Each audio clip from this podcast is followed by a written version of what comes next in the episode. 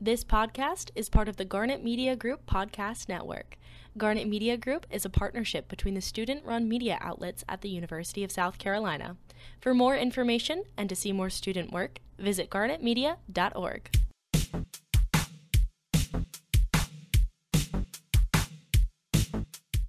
Hey guys, welcome to Adventures Beyond the Coop, the podcast where we hear from former and current Gamecocks who've done something a little wild. I'm your host, Chloe Barlow. If you like going on adventures, getting outside, or just want to hear a good story, you're in luck. This is the podcast where we know sometimes you have to get lost to find yourself. Hey guys! Today we get to hear from Zach Travis. Zach graduated from USC in 2020 and started his own company called Travis Medical Group. And currently, he works as a traveling organ preservationist. So that's already pretty impressive. But Zach has even bigger dreams. He starts med school in July with the goal of becoming a surgeon. He's already way ahead of the curve, though. In college, Zach was a capstone scholar and traveled with the program to Nicaragua on a medical mission trip. That first trip to help abroad sparked something in him, and he hasn't looked back since. He found a few mentors in college, and he since started working on building a medical clinic in Guatemala. Zach talks about what he's learned about culture in his travels abroad, how humans are a lot more alike than we think, and no, I'm not just talking about our anatomy, and how he still gets imposter syndrome from time to time. Zach's a self described type A yes man, and that energy and ambition certainly comes through when he talks about what he's passionate about. So I hope you learn a little something about what's inside of us all. Enjoy! Just to give um, everybody a background. I am currently 24. Um, I went to USC, graduated in 2020.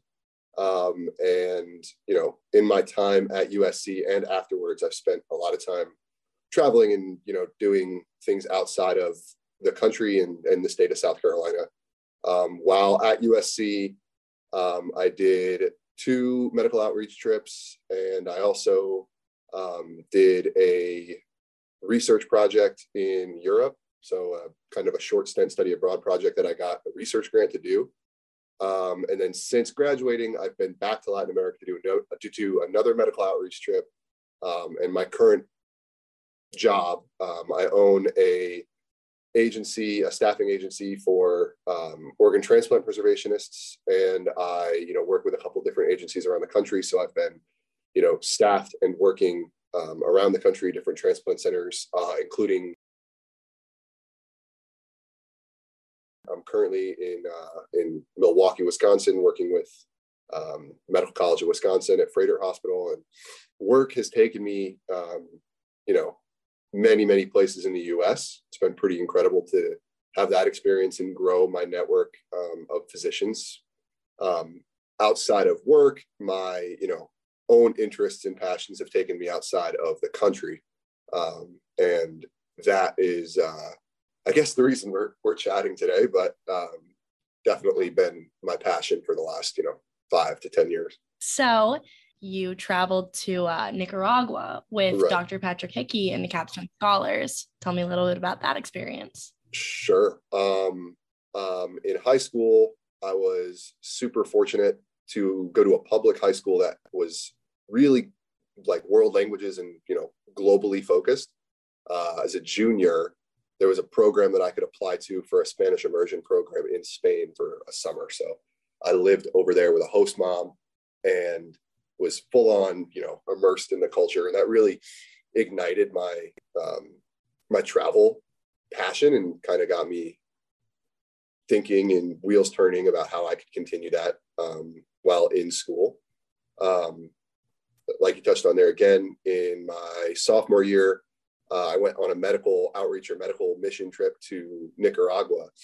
Um, so coming into college, I spoke pretty decent Spanish. Um, it was my minor at USC. Um, so I was excited to kind of merge those two interests of mine or passions of mine being, you know, Spanish speaking, you know, Latin culture um, and medicine. So that trip to Nicaragua in 2017 was my first experience using my Spanish speaking ability um, in a medical setting. So we, in that on that first trip to Nicaragua, um, as you know, Dr. Hickey and that capstone program have done for the last 12 years, set up three individual uh, primary care clinics in rural in rural areas around Managua, Nicaragua, um, and we were providing primary care to pretty low income, really underdeveloped communities. We're talking about you know sheet metal roofs and dirt floors, cooking with you know open flame in the house, so primitive-ish um, living conditions, and really incredible to have that experience and meet these individuals who don't know any better. And, you know, as an American, I go down there having had the experience growing up in, you know, four walls and a roof and air conditioning and heat and all that stuff, not knowing any different and going down there and thinking, oh man, these people are so, you know, unfortunate that they're living in these conditions. But what really shocked me about being down there was the attitude of the patients in the population that we were serving was exactly the opposite. So similar to myself and my cohort, not knowing any different from you know our nice air conditioned and temperature controlled houses, these patients had no no idea of any other life than the one they were living, and they were so so so positive. Um, you know, hey, is there anything we can do to help you? No, I'm doing pretty good. I got this cough that I've been dealing with for six months, but you know, I'm feeling pretty great. And, you know, okay, well, you cook with wood in the house. You think that might be something? Well, you know, I've been cooking with wood in the house since I was born. That's kind of the way we roll. So, you know, no, I'm going to kind of keep doing that. Is there a, you know, a cough medicine you can give me and I'll kind of keep living my life? No idea that, you know, the conditions they were living in would be seen as, you know, unlivable in the US. Um, so really incredible to be immersed in that population. I came back to the US with a different respect for um, for one Nicaraguan citizens, um, and two for the way that I approach different cultures in different situations, um, more with a respect to the way I do that in a medical setting, but that really opened my eyes to um, kind of how one needs to approach different different populations, different cultures, and the way we go about providing care to them. So it was really, really a formative experience for me what is it about medicine, the study of medicine, or yourself that made you want to start going to rural areas, people who have never had this access before? Like, why why were you inspired to do that? Sure. Um, I think so. If we talk about medical school and the application process and the interview process and everything, every time you speak with somebody who's been through the process and has gone through an interview, you know the question you know why do you want to be a doctor? What what interests you about medicine? Or that comes up right? So the answer they tell you not to give is because i want to help people. Because then the response to that is oh well you could be you know a physician's assistant or you could be a patient transporter or you could be there's so many other positions in the healthcare system that you could be and still help people right? But at the base of everybody who's in healthcare and they're desires and personal motives for getting into the field is because they really do want to impact and help people. The reason, you know, to answer your question directly, the reason that I felt it was necessary for me to reach outside of the US and, you know, make an impact in a global community and specifically Nicaragua, I have always been of the opinion that if you can, you should because nobody else will. So in my situation, I speak Spanish.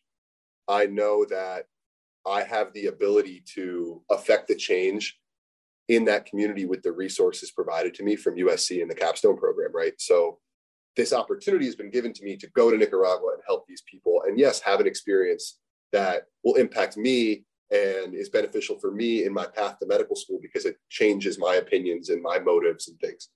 However, with the opportunity and experience that I've been afforded, you know, growing up in the States and going to, you know, a great public high school with the opportunity to learn Spanish um, at a, you know, a high level and then attend the university where now I'm given this opportunity to travel to Nicaragua and affect the change. Back to that, you know, statement I made, here's the opportunity.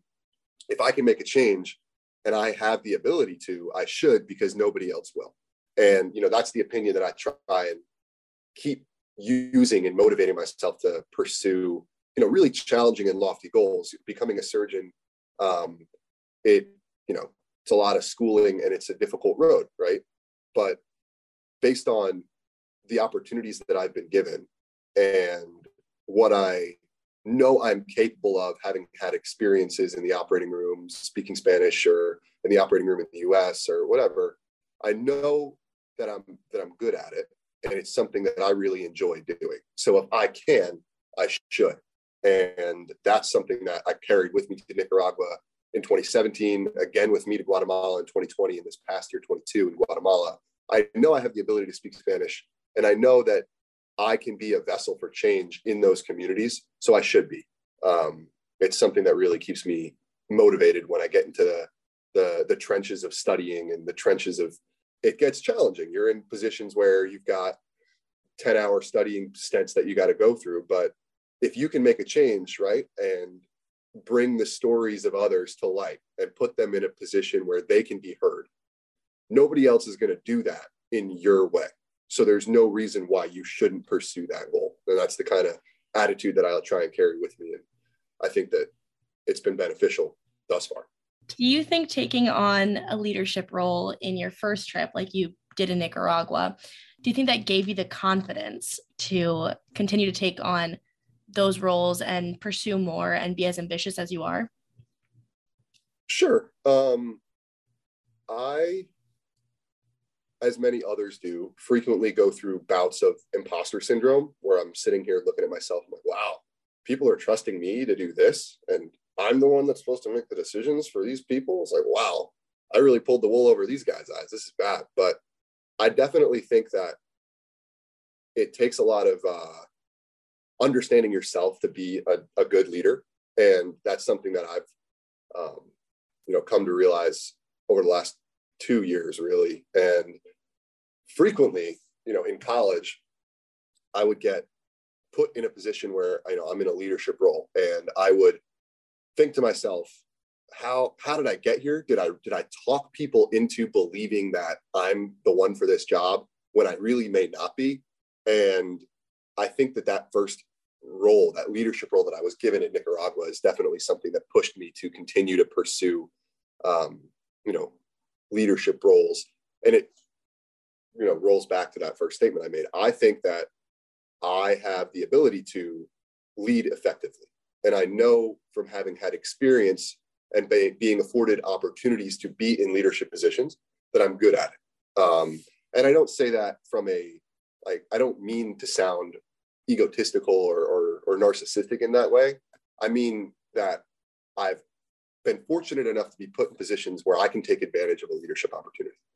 Having had those experiences and come out on the successful side of things, I know that I should continue to pursue those things because I'm good at. It. And I think that the, you know, to answer your question directly, that trip to Nicaragua in 2017 was definitely something that sparked that in me. And like you said, um, I've continued to do things like that. But I think that it comes with the territory. Um, I know that I'm a very type A person, and I like to have an effect on the way things are going to roll out for me and being in a leadership position allows me to do that. Um, and I've definitely become um, better at leadership as things have, you know, unfolded for me in the last five years, um, in the last two years since graduating, becoming more gracious and learning to listen to, you know, individuals who you're responsible for and leading with, you know, a friendly authority. Um, something I picked up in University 101. I taught that class for two years, junior and senior year college. And some of my co-teachers were very very good at being a leader but seeming coming from like a the way i like to approach it was like a big brother perspective. So i'm not you know too much older than the the students that i'm teaching. I'm you know a year or two older. So coming at it from an angle of you know i'm your older brother in this scenario. This is what i would do if i were you instead of leading as like an authoritarian is the way i like to kind of approach those situations. So i think that university 101 and my Nicaragua trip in 2017 were definitely, you know, the the sparks that lit the flame for me to continue pursuing, you know, lofty, um, you know, goals and leadership positions as I, you know, moved on further through my education career. Yeah, and continue to pursue those goals you did, because then in 2020 you went to Guatemala. So tell me how you saw your leadership develop in that trip, where you actually were in charge of co-teaching 36 people Yeah. Mm-hmm. Um, so that that was a really cool experience because I was able to, you know, having been an assistant or co-leader, whatever you want to call it, whatever title you want to give it in 2017, being able to go back to Nicaragua or to Latin America, to Guatemala this time in 2020, and be responsible for the build up to the trip this time. So I'm the one making the lesson plans with my two other co-leaders, Sophie and Christina, and I'm the ones, you know, we're the ones who are evaluating applications to pick our cohort and really putting together the trip with the help of Dr. Hickey, yes, but putting the trip together um, the way we wanted it to be developed. And it was really, really cool for us to be able to, you know, write the curriculum and teach the class the way we wanted to because of the experience that we had had previously. All three of us had been students on the trip previously before leading, excuse me. Um, so being able to work together to lead that trip and see, you know, once we were in country in Guatemala, you know, see the things that we had taught in the classroom come to light in in clinic and in country in practice with patients sitting in front of our students, you know, talking about, hey, we might run into this sensitive situation, or we have, you know, this endemic disease that's popular in this part of the world, or we have, you know, in Nicaragua, we experienced this and sometimes the language barrier is different, and Nicaraguan Spanish is different than Guatemalan Spanish. And you might want to use this phrasing. And to see our students have that realization that we had had, you know, three years ago was incredibly rewarding. One and two, really, really cool from a selfish standpoint because I say, look, I taught that student that information, and here it is being used. Um, really, really cool. Um, and I can't thank the university enough for putting me in that position and giving me the opportunity to have that you know experience myself. You couldn't have done this all by yourself. You had a mentor in college. Tell me a little bit about your mentor. Sure yeah i had a couple. Um, uh, i met dr hickey when i was a senior in high school so 20 2015 2016 is when i met dr hickey. Um, i came to usc on like an admitted students day and had been accepted into the capstone program and went to you know as many students do, that big capstone open house where principal speaks up in front of the group and this is what capstone's all about. And you're going to have to do your, you know, your personal challenge and you're going to have to do your, you know, blah, blah, blah, blah, blah. And then towards the end of the meeting, um, Dr. Hickey says, so for the last, you know, at that point, it was for the last eight years, I've been leading this medical mission trip to Nicaragua. And if you're healthcare interested, you should really consider applying for this trip. And I'm kind of slouching in my seat thinking about, oh boy, personal challenge and, you know, academic goals and keeping a three, five, blah, blah. He says Nicaragua. Oh, wow, this is exciting. So I perk up. After the meeting, I went up to him, introduced myself, said, hey, my name is Zach, really interested in coming on your trip. Uh, you know, fast forward eight months, I'm in Columbia, moving into my dorm, and Dr. Hickey is carrying my roommate's piano up the 13 flights of stairs to, to our room in the 13th floor. And I reintroduced myself to him and said, Hey, do you remember me? I was it's like, No, I have no idea who you are. Great. Um, ended up meeting with Dr. Hickey uh, as part of the one on one counseling that students are required to go to as a, as a capstone student. And he was my my capstone mentor, right? So um, we had multiple meetings a semester and really started to develop a good, you know, working relationship. Um, and from there, Dr. Hickey kind of took a liking to me because I was so, I don't know, I don't want to say assertive or aggressive, but I was so, I guess, excited about the possibility of going to Nicaragua, becoming active in the healthcare community in Columbia. Just, I'm, I'm pretty high energy as it is, as hopefully comes across in this interview and this podcast. But when it comes to something that I'm really passionate about, it's, it's infectious. And I think that kind of translated well to our conversations with Dr. Hickey. And um, he was able to guide me into a uh, a position in the operating room working with Dr. Parker.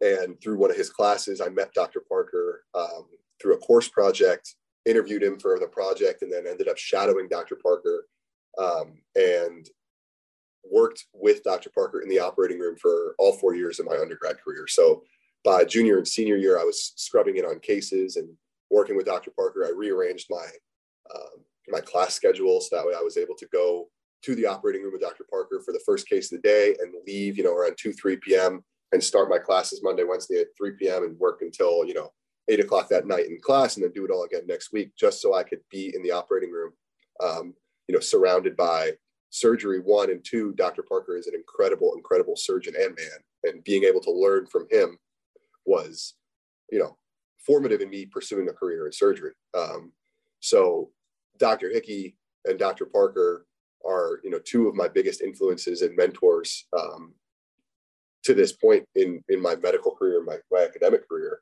And they actually were both able to join me in Nicaragua in 2020 and again in Guatemala in 22. So really incredible for me to be able to have these people who I regard so highly, um, you know, working with me, you know, as stakeholders and as equals almost in this environment down in Guatemala. Um, and Dr. Parker and I now are pursuing setting up a surgical clinic in Guatemala to continue to bring down um, surgeons over the next, you know, hopefully indefinitely. Um, my goal is to be, you know, an attending surgeon in, you know, the next 10 years and be bringing down medical students and residents with me to this clinic that we're building down in Guatemala. So we're hopeful that over the next couple months we can lock things down and continue to bring down surgical specialties to, you know, serve these communities who don't have access to them. And, you know, your question, mentors who have gotten me to this point, I think that one, it's incredibly important for for students to be in search of a mentor early on. I know it's kind of challenging, and especially with the way things unfolded with COVID and being virtual, made it even more challenging for people to reach out and meet professors and meet mentors. But if you can really keep that as a priority and make an effort to make introductions, network yourself, be a little step out of your comfort zone. It's going to be, you know, awkward and uncomfortable to, hey, my name's Zach. I really like your work. You know, what opportunity can we go grab a cup of coffee or, you know, what what are you doing in your lab this week? Or you know of work they've done in the past. Using that as a, a key to conversation is a really good foot in the door to start a relationship with a professional relationship with a with a mentor that you, you never know where it's going to take you. I mean, I'm, I'm incredibly fortunate to have met these two, um, these two men who have guided me to the point where I am now. But when I made those introductions, you know, five, five, six years ago, I had no idea that, you know, six years down the road, I'd be developing a surgical clinic in Guatemala with Dr. Parker and Dr. Hickey, right? So it's just, it just goes to show how far relationships can take you. Um, and I think that it's something that I if we're if I was asked, you know, what is a piece of advice you'd give to a you know a Gamecock student now, I think that's probably top of my list is make make connections, network, and you know build relationships. You never know how far they'll take you. Speaking of those relationships, you and Dr. Parker just went down to Guatemala in March, right? Yeah. I'm curious, how has your attitude and the way you work changed in when you go abroad since the first time you went? You know now you're graduated you have your own company. What changes have you seen in how you practice and also maybe just how you are when you travel?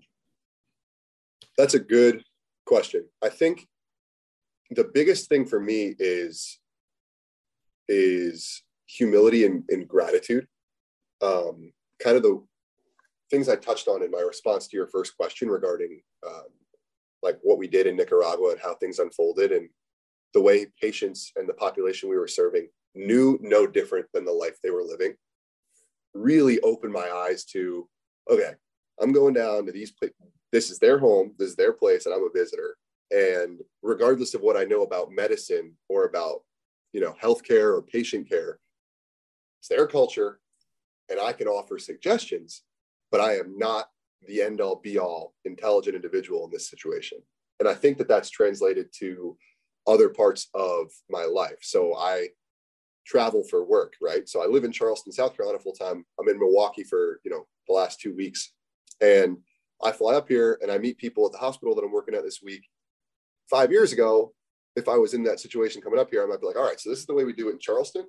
This is how I'd like to do it here. How can I help? This is the way I'm going to, you know, do my job."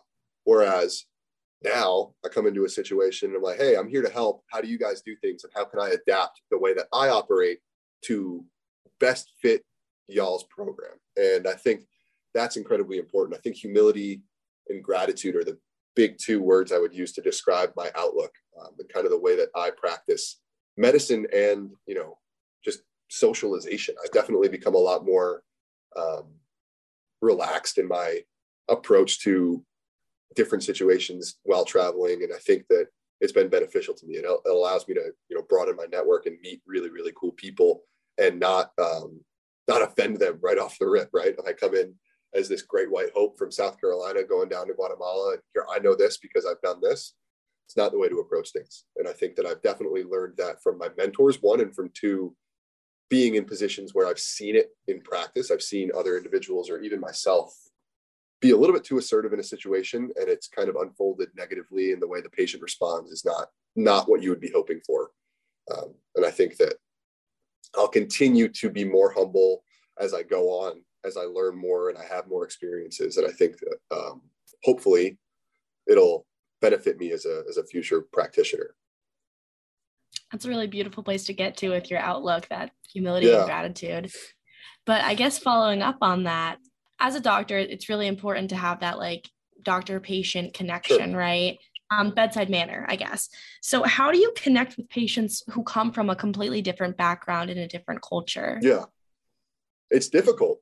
I'm not going to lie to you. Um, it's challenging. You're almost poking and prodding for a common ground when you're having conversations with patients, right? So, you never want to come across as this depending on the situation, you know, if you're delivering bad news, that maybe the way you want to be is, is sterile and, you know, emotionless.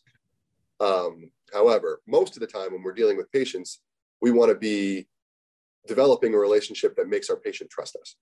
And even if you don't have common ground, listening and being a really empathetic and compassionate provider is the way that I think is the best to approaching situations like that. And I've learned that from working with physicians like Dr. Parker, right?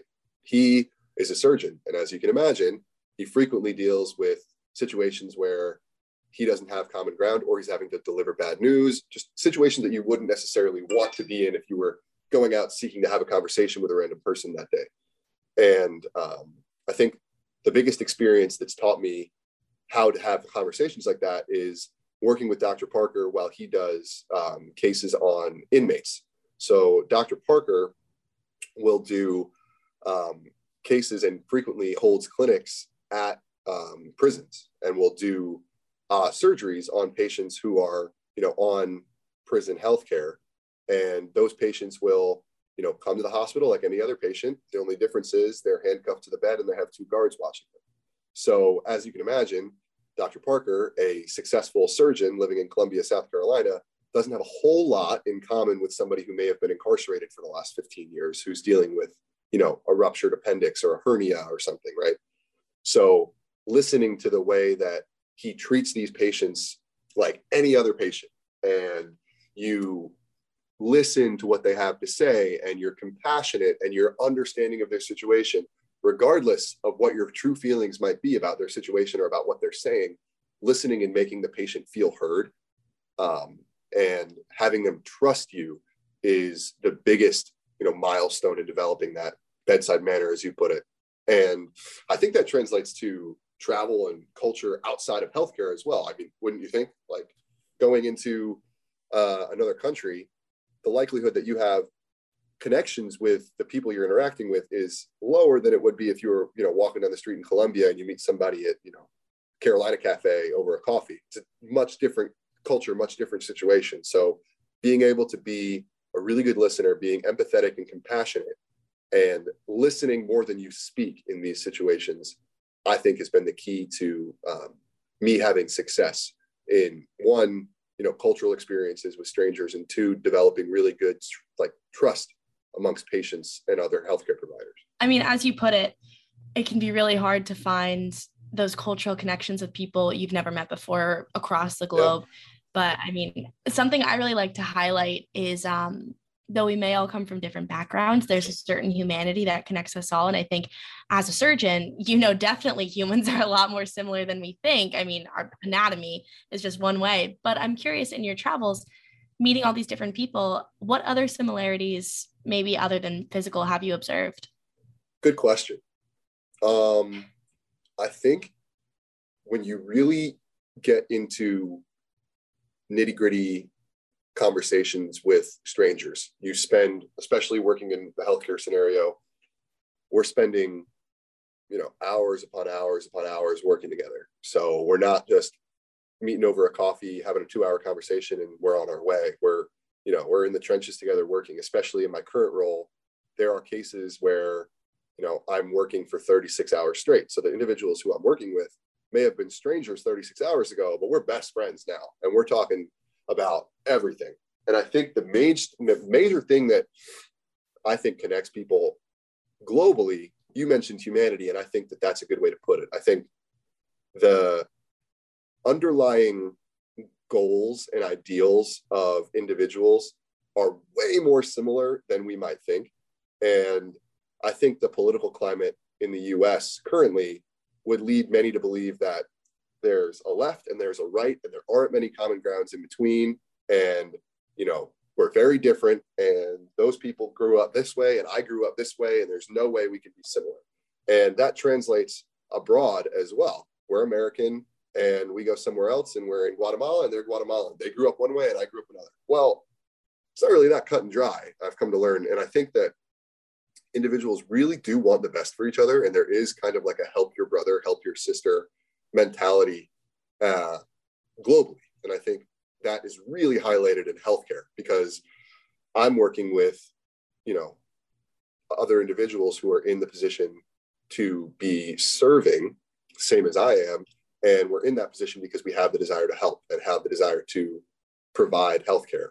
And when you really like get into conversation and speak about you know why we're here and how things are unfolding all of that noise and left and right and american and guatemalan or american and nicaraguan or ukrainian and russian or whoever kind of gets put aside. And when you're face to face with somebody whether it's virtually or you know in person you kind of come to realize that i want the best for you chloe you want the best for me and we're kind of all part of this global community and it takes those conversations and those connections and those one-on-ones to really have that understanding um, and that's what I really wish more people would take advantage of. I know it was a challenge during COVID and we're kind of coming out of that now, but for people to get out of their own backyard and have, you know, one-on-one conversations like you and I are right now makes the world of difference in understanding how similar we really are. Um, and I, I that's like, I, I don't, want to get preachy, but I really think more people should take advantage of travel to have that opportunity to have one-on-one conversations with somebody who would have been a stranger had they not been, you know, in that coffee shop at that time, in that place on that day.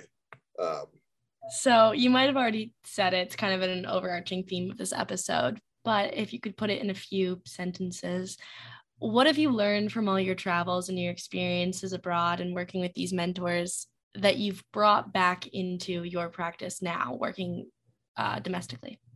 I think humanity and and connection are the themes that I like to include when I'm working with patients.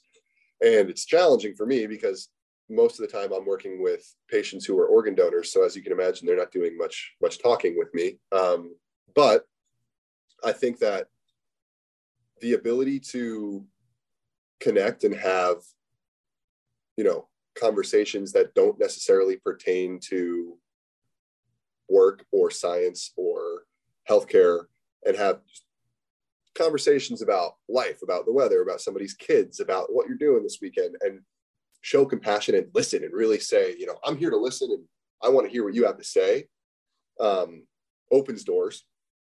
And I think that if we're talking about medicine, there's a really big push in healthcare and when it comes to applying to medical school for numbers to be the factor that gets you in. And I think that what's lost in that style of interview and application process is that human connection. There needs to be more of an emphasis placed on an individual's ability to network and connect and have conversations. And I think that the value in that is way greater than it's currently, you know, valued at when it comes to post grad interviews and programs. Um, if I were to make a change in the way things are done, I would place the interview as the highest point grabber when it comes to inter- to you know application processes because I think the ability to have a, meaningful conversation, listen to somebody, and have a connection is valuable, and that's what I'd like to see more, especially in healthcare, is less robots who are capable of making perfect scores on you know exams and doing really really well in the classroom but are having a challenging time working with patients and developing connections and being human when it comes to the clinic. Um, that's definitely the overarching theme that i've taken from my travels and being abroad and working with mentors like like pat dr hickey and and hart dr parker um, those are the things that I've definitely carried with me and will continue to do so as I, you know, move on in my education. So, what comes next? I know you're going to med school. Where else do you want to go? Good question. Everywhere. Um, I don't really think that there's a stop for me. I'm kind of the guy who the university says, you know, don't be like this kid when it comes to club fair sign up. I say yes to everything and then figure out where the chips fall. Um, I am planning on going back to Guatemala in October. I'm bringing uh, Hart, Dr. Parker down with me, um, and we're going to be going to visit a couple of the clinics we were in in March. Um, school starts for me in July, so I'm going to keep my business running while I'm in school, and hopefully, I'll be able to kind of take short-term weekend contracts um, and still travel to different transplant centers across the U.S. Um, my goal is to develop a cohort of kids at Greenville Medical School to bring them with me over the next couple of years down to Guatemala to show them and give them the experience that I've had over the last couple trips that I've made down there um, and grow that network. Um, each individual has their own connections who they might be able to bring down and benefit and grow our program over the next five years. So, what's next for me directly is school in July. And then uh, developing this surgery clinic is really where my passion lies. And I think that that's something that hopefully I can kind of let my legacy sit on. Um, and that's after I go on my little fly fishing journey out west this June. So that's what I've got going on. Man of many interests and passions. Yeah, yeah, too many probably, but it's it keeps me busy. Do you ever consider like Doctors Without Borders or? Yeah, it's huge for me. Um, I would love to do that it's just the time commitment. So I think there's different options for Doctors Without Borders. I think the most common pathway for um, Doctors Without Borders to become involved is like a two year commitment. I really, really, really, really want to do an abroad rotation during medical school. So the way medical school works is you have um, your first two years are in the classroom, your didactic years. So you're learning the nitty gritty science behind, you know, why the body works the way it does. Your third and fourth year, you get into the clinic. So you're getting a little bit more of a hands on experience and you're rotating through different specialties. So for the first month, you might be working with primary care and family medicine. The next month, you might be working in the operating room. The next month, you might be doing emergency medicine. So you rotate through to get a different taste for how different specialties work. And there are options for medical students to apply to do abroad or away rotations where you do that, you know, one month block of your emergency medicine rotation in Spain or in London or in Guatemala or whatever. My absolute dream would be to develop my surgical clinic in Guatemala enough that we could accept rotating medical students and get it accredited so that way they would be able to use that as their you know surgery rotation um, that's a lofty you know five ten year goal uh, but I'm hoping to find a program similar to that that already exists for me to do that during medical school. Um, because it's challenging for medical students to be able to travel, but I'll figure out a way to do it. I've done it this far and I think I'll continue to. Make it till you make it. Now. Yeah. It's right? crazy that you've gotten this far and you're just about to start med school. Like that's that's insane.